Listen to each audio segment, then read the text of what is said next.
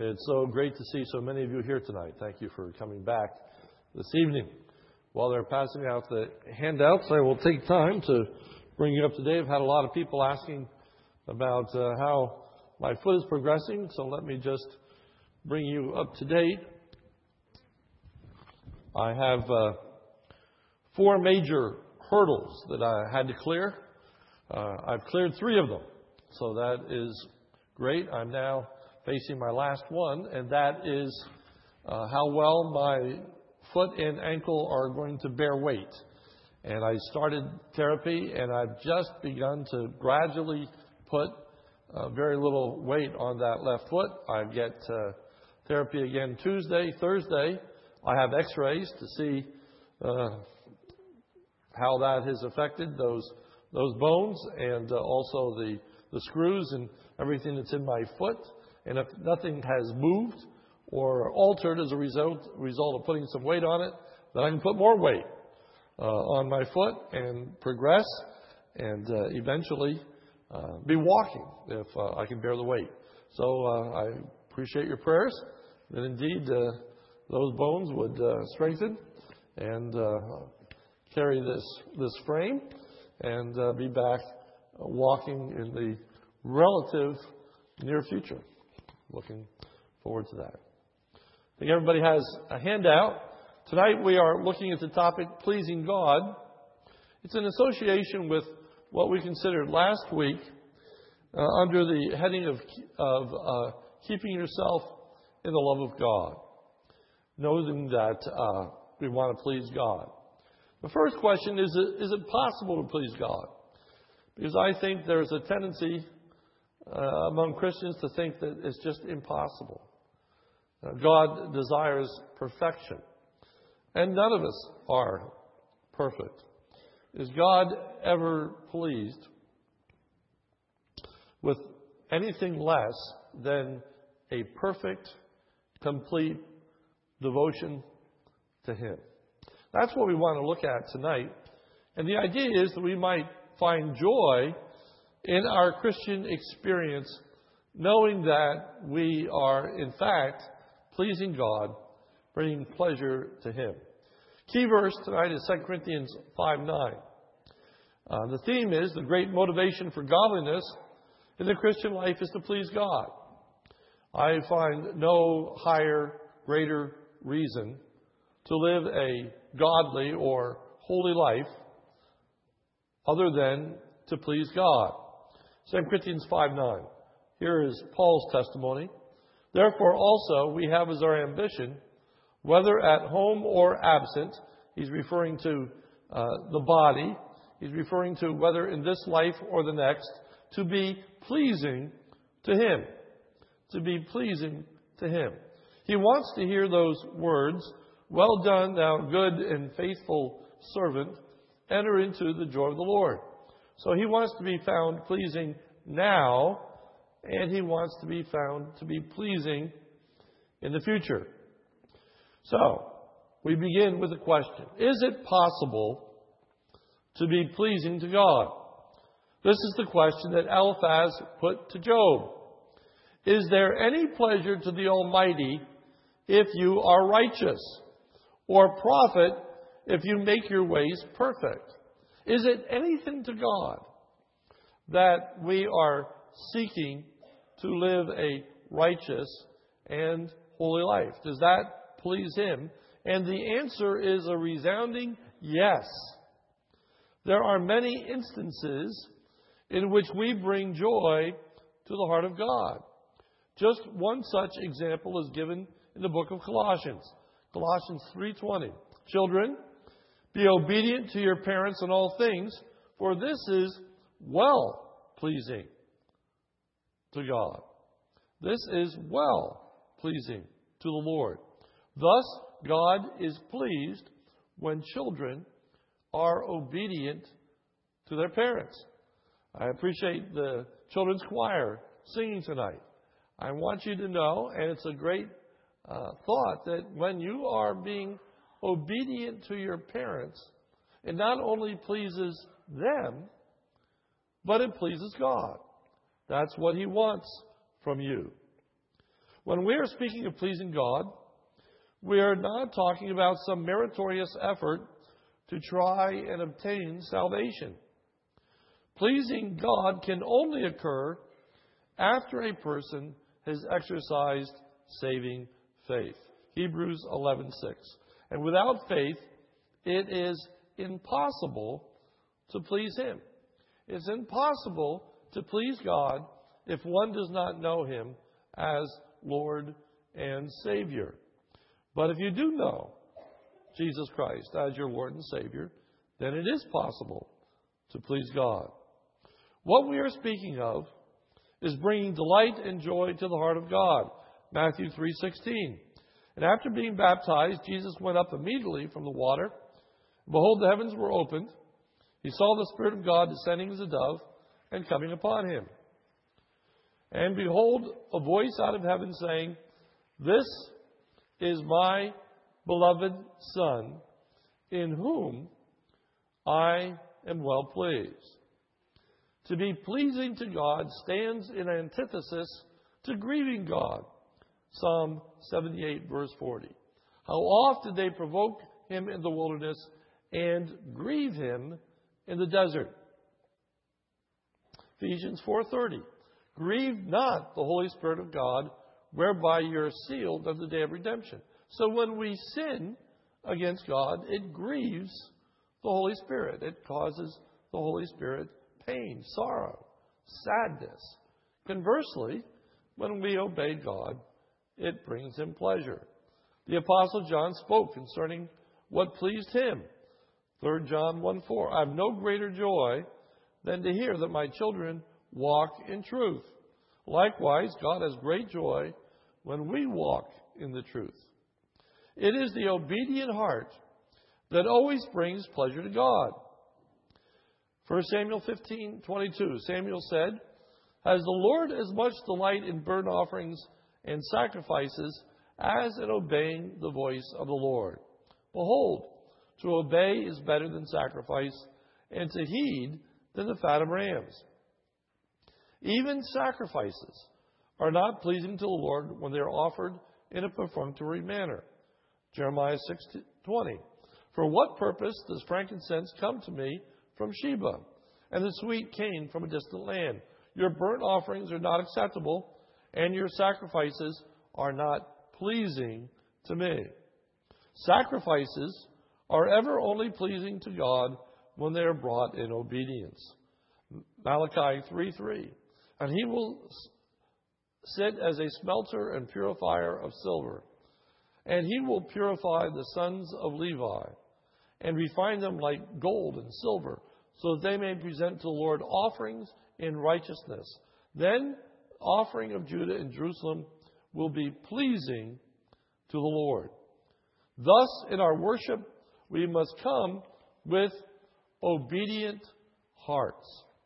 Psalm 104:33. I will sing to the Lord as long as I live. I will sing praise to my God while I have my being. Let the meditation be pleasing to him. As for me, I shall be glad in the Lord. It is important not merely that we come to a worship service, we are to worship when we come to a service. And we need to understand that that worship, as we spoke just a couple of weeks ago, that at the heart of worship is the proclamation of the Word of God. And that is because it reveals to us the will of God. And we worship God in the fullest sense when we acknowledge the worthiness of God, when we intend, when it is our intention, when we have dedicated ourselves not simply to be hearers of the Word of God, but doers of the Word of God. That's what pleases Him. It's not our simply giving thanks or praising God verbally, but it's the heart response that says to God, I am going to seek to follow you. The ultimate goal of the Christian life should be to please God. This was the motivation or foundation for the life of the Apostle Paul, as we have said. Therefore, also, we have our ambition whether at home or absent, be pleasing to Him. It is absolutely essential that Christians be theocentric or God centered as opposed to anthropocentric or man centered. All too often, the concept is that God exists for my pleasure. In reality, we exist for God's pleasure. The four and twenty elders fall down before him that sat on the throne and worship him that lives forever and ever, and cast their crowns before the throne, saying, Thou art worthy, O Lord, to receive glory and honor and power, for thou hast created all things, and for thy pleasure they are and were created. That God made things to bring him pleasure. In seeking to please God, we are kept from sin. That is the ultimate sanctifying influence in our lives a desire to please Him. I know as a young person, one of the great sanctifying influences in my life was a desire to please my father. I wanted to uh, to please him, and so I did those things that he wanted me to do. As we desire to please God, we will do those things that He desires us to do. One who seeks to please God will flee from sin. Ecclesiastes 7:26. And I discovered more bitter than death the woman whose heart is snares and nets, whose hands are chained. One who is pleasing to God will escape from her, but the sinner will be captured by her. You see, the one who wants to please God is going to flee from that influence. The one who's not concerned about pleasing God is going to fall into a snare. For the reason he does not sin is order to please God. I think the supreme example of that is found for us in the life of Joseph. And it came about that from the time that he made him overseer, that is Potiphar, referring to Joseph, and over all that he owned, the Lord blessed the Egyptian's house on account of Joseph. Thus the Lord's blessing was upon all that he owned in the house and in the field. So he left everything he owned in Joseph's charge. And with him, there, he did not concern himself with anything except the food which he ate. Now Joseph was handsome in form and appearance. And it came about after these events that his master's wife looked with desire at Joseph and said, Lie with me. But he refused and said to his master's wife, Behold, with me here, my master does not concern himself with anything in the house, and he has put all that he owns in my charge. There is no one greater in this house than I, and he has withheld nothing from me except you because you are his wife. How then could I do this great evil and note and sin against God? It's not how could I do this great evil and betray this man? The idea is how could I do this great evil and sin against God? If we aren't concerned about sinning against God, if there's any other motivation, it is going to fail us. It is going to fail us. You see, see, in an anthropocentric theology, the reason we do not sin is man centered. These are all man centered and failing reasons why we should live a holy life. The first is the harm that will come to us. The harm that will come to us. And there is harm that comes to us through sin.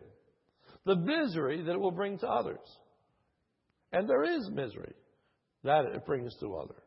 The poor example that we set, and we do set a poor example. All of those things are true. But also, all of those things are lacking.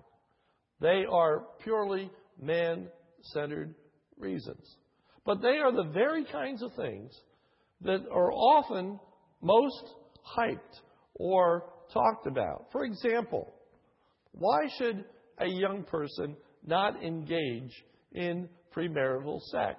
If you read most things from a Christian perspective, they'll talk about the harm that it does. They'll talk about how you might get a sexually transmitted disease. And indeed, you might. It talks about the uh, hardships that it's going to bring into your life. And in fact, it will. They will talk about the misery that will bring to others. And it does. It uh, causes hardship within families. Parents and children are estranged. There is all kinds of misery and tears that it brings. The poor example it will set, and indeed it does set a poor example. All those things are true. And all of those things are very man centered. And the Word of God teaches us that we are not to be pleasing to men, but be pleasing to God. And quite frankly, I think that that's what is encouraged because most Christians think that if you talk about pleasing God, that's not going to have much of an effect. That really isn't really going to bring about much change in a person's life. So hang with me as we work through this process. In a theocentric theology, the reason we do not sin is God centered. We want to please Him, we want to glorify Him. Christian maturity is directly related to our knowledge of what it means to please the Lord. What it means to please the Lord. For you were formerly darkness, but now you are light in the Lord. Walk as children of light. For the fruit of the light consists in all goodness and righteousness and truth, trying to learn what is pleasing to the Lord. That that is the purpose that we are to walk in light. That is the reason we are to study the scriptures. That's the reason why we're to dedicate ourselves to a study of the Word of God, to try to learn what it is that pleases God. What does He delight in? How can we please Him?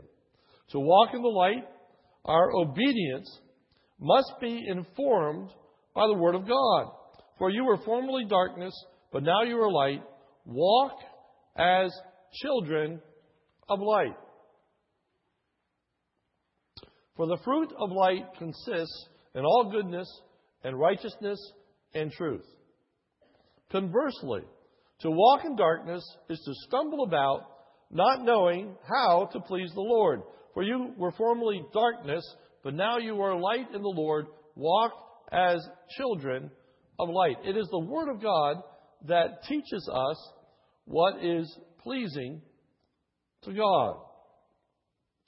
The goal, and now here's where we're going to sit down and get immensely practical. The goal of pleasing God answers the great why questions in theology. I want to show you tonight the difference between a man centered theology and a God centered theology. In an anthropocentric or man centered theology, everything is to be understood in its relationship to mankind, which raises many thorny issues. One such question, and I'm sure you've heard this if a person's salvation is eternally secure, if you are assured today that you are a child of God, and no matter what, you are going to be in the presence of God. If you say that, then here's the question What motivation is there for godly living? Why not just go out and sin? You see, if, if, if it isn't based on my works, if it isn't based on my goodness, then why live a holy life? Why do anything right? Why not just sin and get away with it? That reveals an anthropocentric theology. What is in it for me to live a godly life? Why should I live a godly life? What am I going to get out of it? Or what am I going to lose if I don't? However, the answer is theocentric. The answer is that we're to live our lives to the glory of God. 1 Corinthians 10:31. Whether you eat or drink or whatsoever you do, do all to the glory of God. We are to please him. So, why do we live a godly life knowing that our lives and the way that we live them is not going to be the ultimate determiner, determination of our eternal destination and presence of God? Answer because I want to please Him. And you want to please Him. It's not about us, it's about Him. And it pleases God when we live a righteous and holy life, and it displeases God when we live a life of sin. Another question that is often raised, and I'm sure you've heard this one if election is true, why witness? If God is going to save a people, and if God has predetermined before the foundation of the world that a people would be born again, then why in the world would anybody ever witness? Heard that one? Raise your hand. Yeah, okay. Sure. Sure, you've heard it. If a man is going to be saved, whether I witness or not, then there is no need for me to witness. In that understanding, again, very man centered, very anthropocentric, the sole purpose in witnessing is to save men and women. In a theocentric theology, the reason we witness is God centered. One, we witness because God has commanded us to do so. Go you into all the world and make disciples. So, out of a desire to please God, who has commanded us to take the gospel to the other ends of the earth, then we take the gospel to the other ends of the earth knowing that it pleases God. God delights in that. God is happy with that. We witness to bring glory to his name, that all peoples would acknowledge his lordship, his kingship. It brings him glory as knees bow before him. Thus, God is pleased when I witness, even when someone does not repent. You see, the results are not in our hands. We can't bring about salvation. We can't manipulate people into the kingdom of God. And many people become frustrated and even quit witnessing because they haven't seen much fruit. Because they witness and it doesn't seem like anyone's getting saved. So why witness if nobody's getting saved? Answer because it pleases God. It is the witness itself, not the fruit, not the outcome, for it is all in God's hands. What pleases Him is that we are simply faithful in proclaiming the gospel of the Lord Jesus Christ. That is a God centered theology. We witness because He has commanded it. It brings glory to His name, it pleases Him. Another question is often raised If God knows what I have need of before I ask, then why pray? If God is all knowing, if God is all wise, if God knows the beginning from the end and God knows my heart, then why would I pray? What's in it for me? I don't need to pray. He knows what I need. And after all, isn't prayer just expressing what I need and what I want for God? A man centered, anthropocentric theology. If the goal of praying is just to have my needs met, then the question is a valid one. But it's also very man centered. If the goal of praying is theocentric, if it's God centered, then the reason we pray is because God is pleased when we pray. Revelation 8 4. The smoke of the incense which came with the prayers of the saints ascended up before God out of the angel's hand. So God is pleased when we give thanks. God is pleased when we commune with Him. Now think about this for a moment. Let's suppose you're a parent and you have a child. And you know what that child wants, okay? It's pretty evident. They've told you a thousand times what they want for Christmas. And it's only September, okay? And so you're well informed of what they want for Christmas. Why should they talk to you between September and December? You already know what they want. You know what they need. They need money and they need food and they need clothing. So why in the world would they ever talk to you? Well, hopefully they want to commune with you. Hopefully they want to have fellowship with you.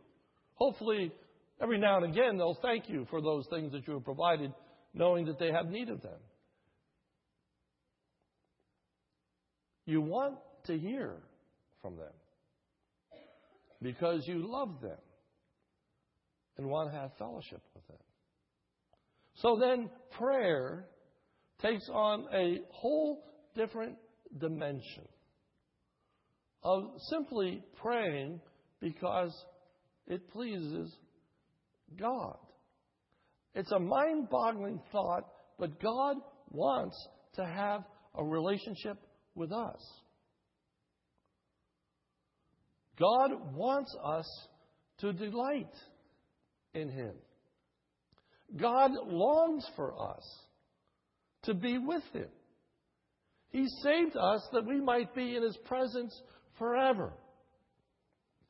And so we pray in order to foster that relationship with God, not just for our benefit and what we get out of it, because in a mind boggling way, God wants to hear from me.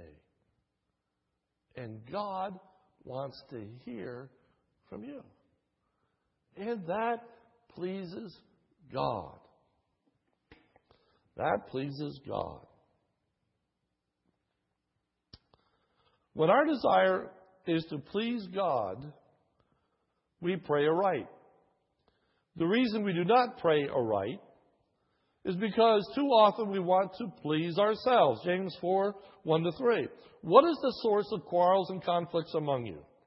Is not the source your pleasures that wage war in your members?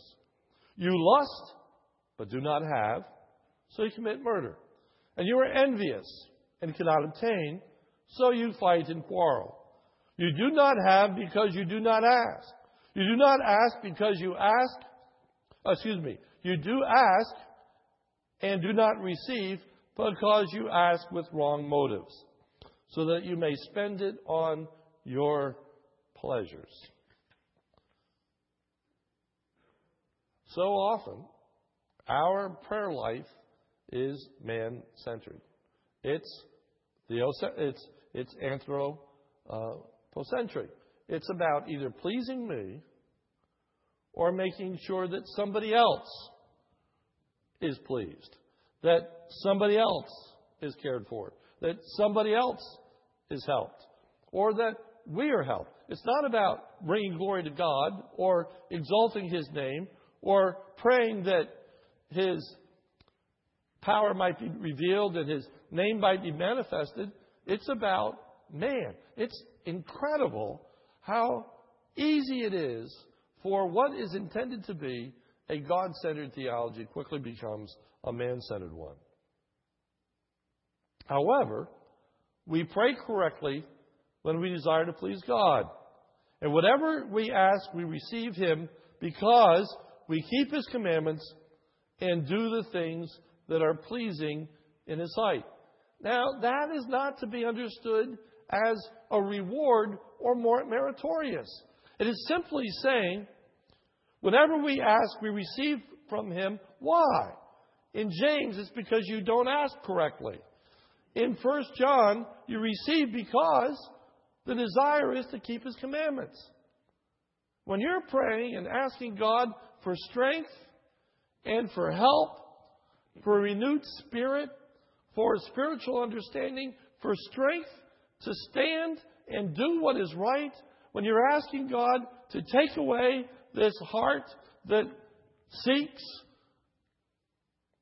and lusts and is corrupted, and you are pouring out your heart and saying to God, Restore a right spirit within me. May the words of my mouth, may the meditations of my heart be acceptable in thy sight, O Lord, my strength and my redeemer. When we pray that way, we can be assured that God hears and God is pleased. God hears and God is pleased. I didn't use the example, I didn't put it here, but we've been in Ecclesiastes, and if you remember, it starts with the prayer of Solomon. And God says to Solomon, I will give you whatever you want. And what he wants is the knowledge to be able to rule God's people correctly. And remember how it pleased God, how it delighted God's heart. Number seven. In seeking to please God, we guard our hearts. In seeking to please God, we become holy in our actions. Slaves, be obedient to those who are your masters according to the flesh, with fear and trembling, and sincerity of your heart as to Christ, not by way of eye service as men pleasers, but as slaves of Christ, doing the will of God from the heart. So much of the Christian experience is more about pleasing others than it is about pleasing God. So much of the Christian experience is about worrying about what other people are going to say about me. What if somebody else finds out? And it doesn't matter as long as somebody else doesn't find out. But lo and behold, if somebody else were to know what we are doing, we would be devastated. So often, what thrills our heart is when we get a compliment from someone else, when they pat us on the back and tell us that we have done a good job. Or we are devastated when somebody else criticizes us or finds fault in what we do. It's incredibly liberating when our one motivation is to be pleasing to God. And know that even when someone else criticizes us, when we are from our heart seeking to do the right thing and seeking to glorify Him, that it brings pleasure to Him. And we can feel good about what we are doing. And no matter if somebody compliments us, if we're not doing what is right, it displeases God. And so, for many, the temptation is to try to please others. And that leads us down so often a pathway that actually ends in displeasing God. One of the great uh, trends of our day are accountability partners. What's the best way to live a godly life? Make yourself accountable to another human being. Well, there's a measure of truth in that, so I don't want to jump on it too hard. But I tell you, the greatest accountability is our accountability towards God. He's the one who's with us every moment. He sees us at all times. We don't have to disclose to Him who and what we are. He knows who and what we are. You see, the issue is do I care? Do I care? Am I more motivated by what a human being thinks about me? Or am I more motivated by what God thinks about me? That's what's pleasing to God. In seeking to please God, the improper ends no longer justify the means. 1 Thessalonians 2 4. But just as we have been approved by God to be entrusted with the gospel, so we speak, not as pleasing men, but God. So here the idea is Paul says, I've been entrusted with the gospel. And so, his greatest desire is to please God as opposed to pleasing men. Number one, because Paul's goal in preaching the gospel was to glorify God, then there were certain things he did not do.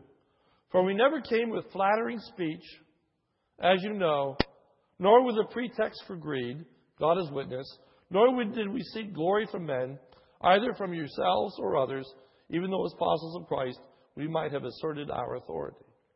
You see, there is so much in the area of witnessing. It's about what people like, what people enjoy, what people are going to respond to, as opposed to what God would want and what God would desire. Therefore, God was really glorified. 1 Thessalonians 2:13. And for this reason, we also constantly thank God that when you received from us the word of God's message, you accepted it not as the word of men, but for what it really is, the word of God, which also performs its work in you who believe.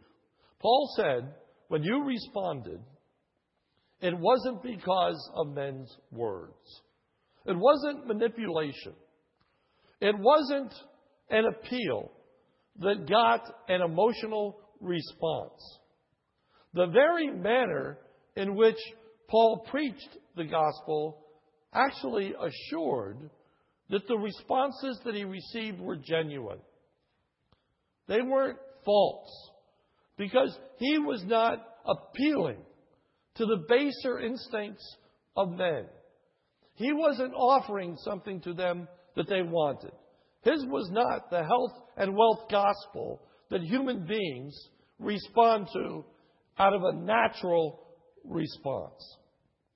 He preached the Word of God that's quick and powerful and sharper than a two edged sword and is capable and does regenerate those whom God has called.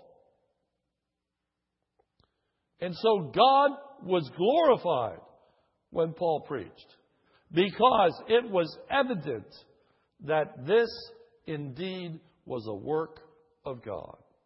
There was no other explanation. There was no other reason why people would put their faith and trust in God other than the work of the Holy Spirit. May it be our supreme and ultimate desire in life to honor and glorify God. We have to work hard. We really do. We have to work very, very hard at having a theocentric, God centered theology. Because we are surrounded by a man centered, anthropocentric world, even in Christendom. It's all about human beings when it ought to be all about God. But when it's all about God, humans are richly blessed. Let's pray. Our Father, help us. Help us to center upon you. Help us to delight in you and want to please you. For we know that indeed that will guard our hearts. That will change everything for us when it is truly our one ambition that whether we are absent or present, here on this earth or standing before you, that we be pleasing to you. We will truly be godly when that is our desire. And sin will be removed from us, and we will be leaving, leading pure and holy lives. And we will be freed from hypocrisy. When we are one thing in the presence of others, and another thing in the privacy of our own selves. O Lord, guard us in private by seeking in both private and public that which is pleasing to you. For it's in Jesus' name we pray. Amen. Thank you.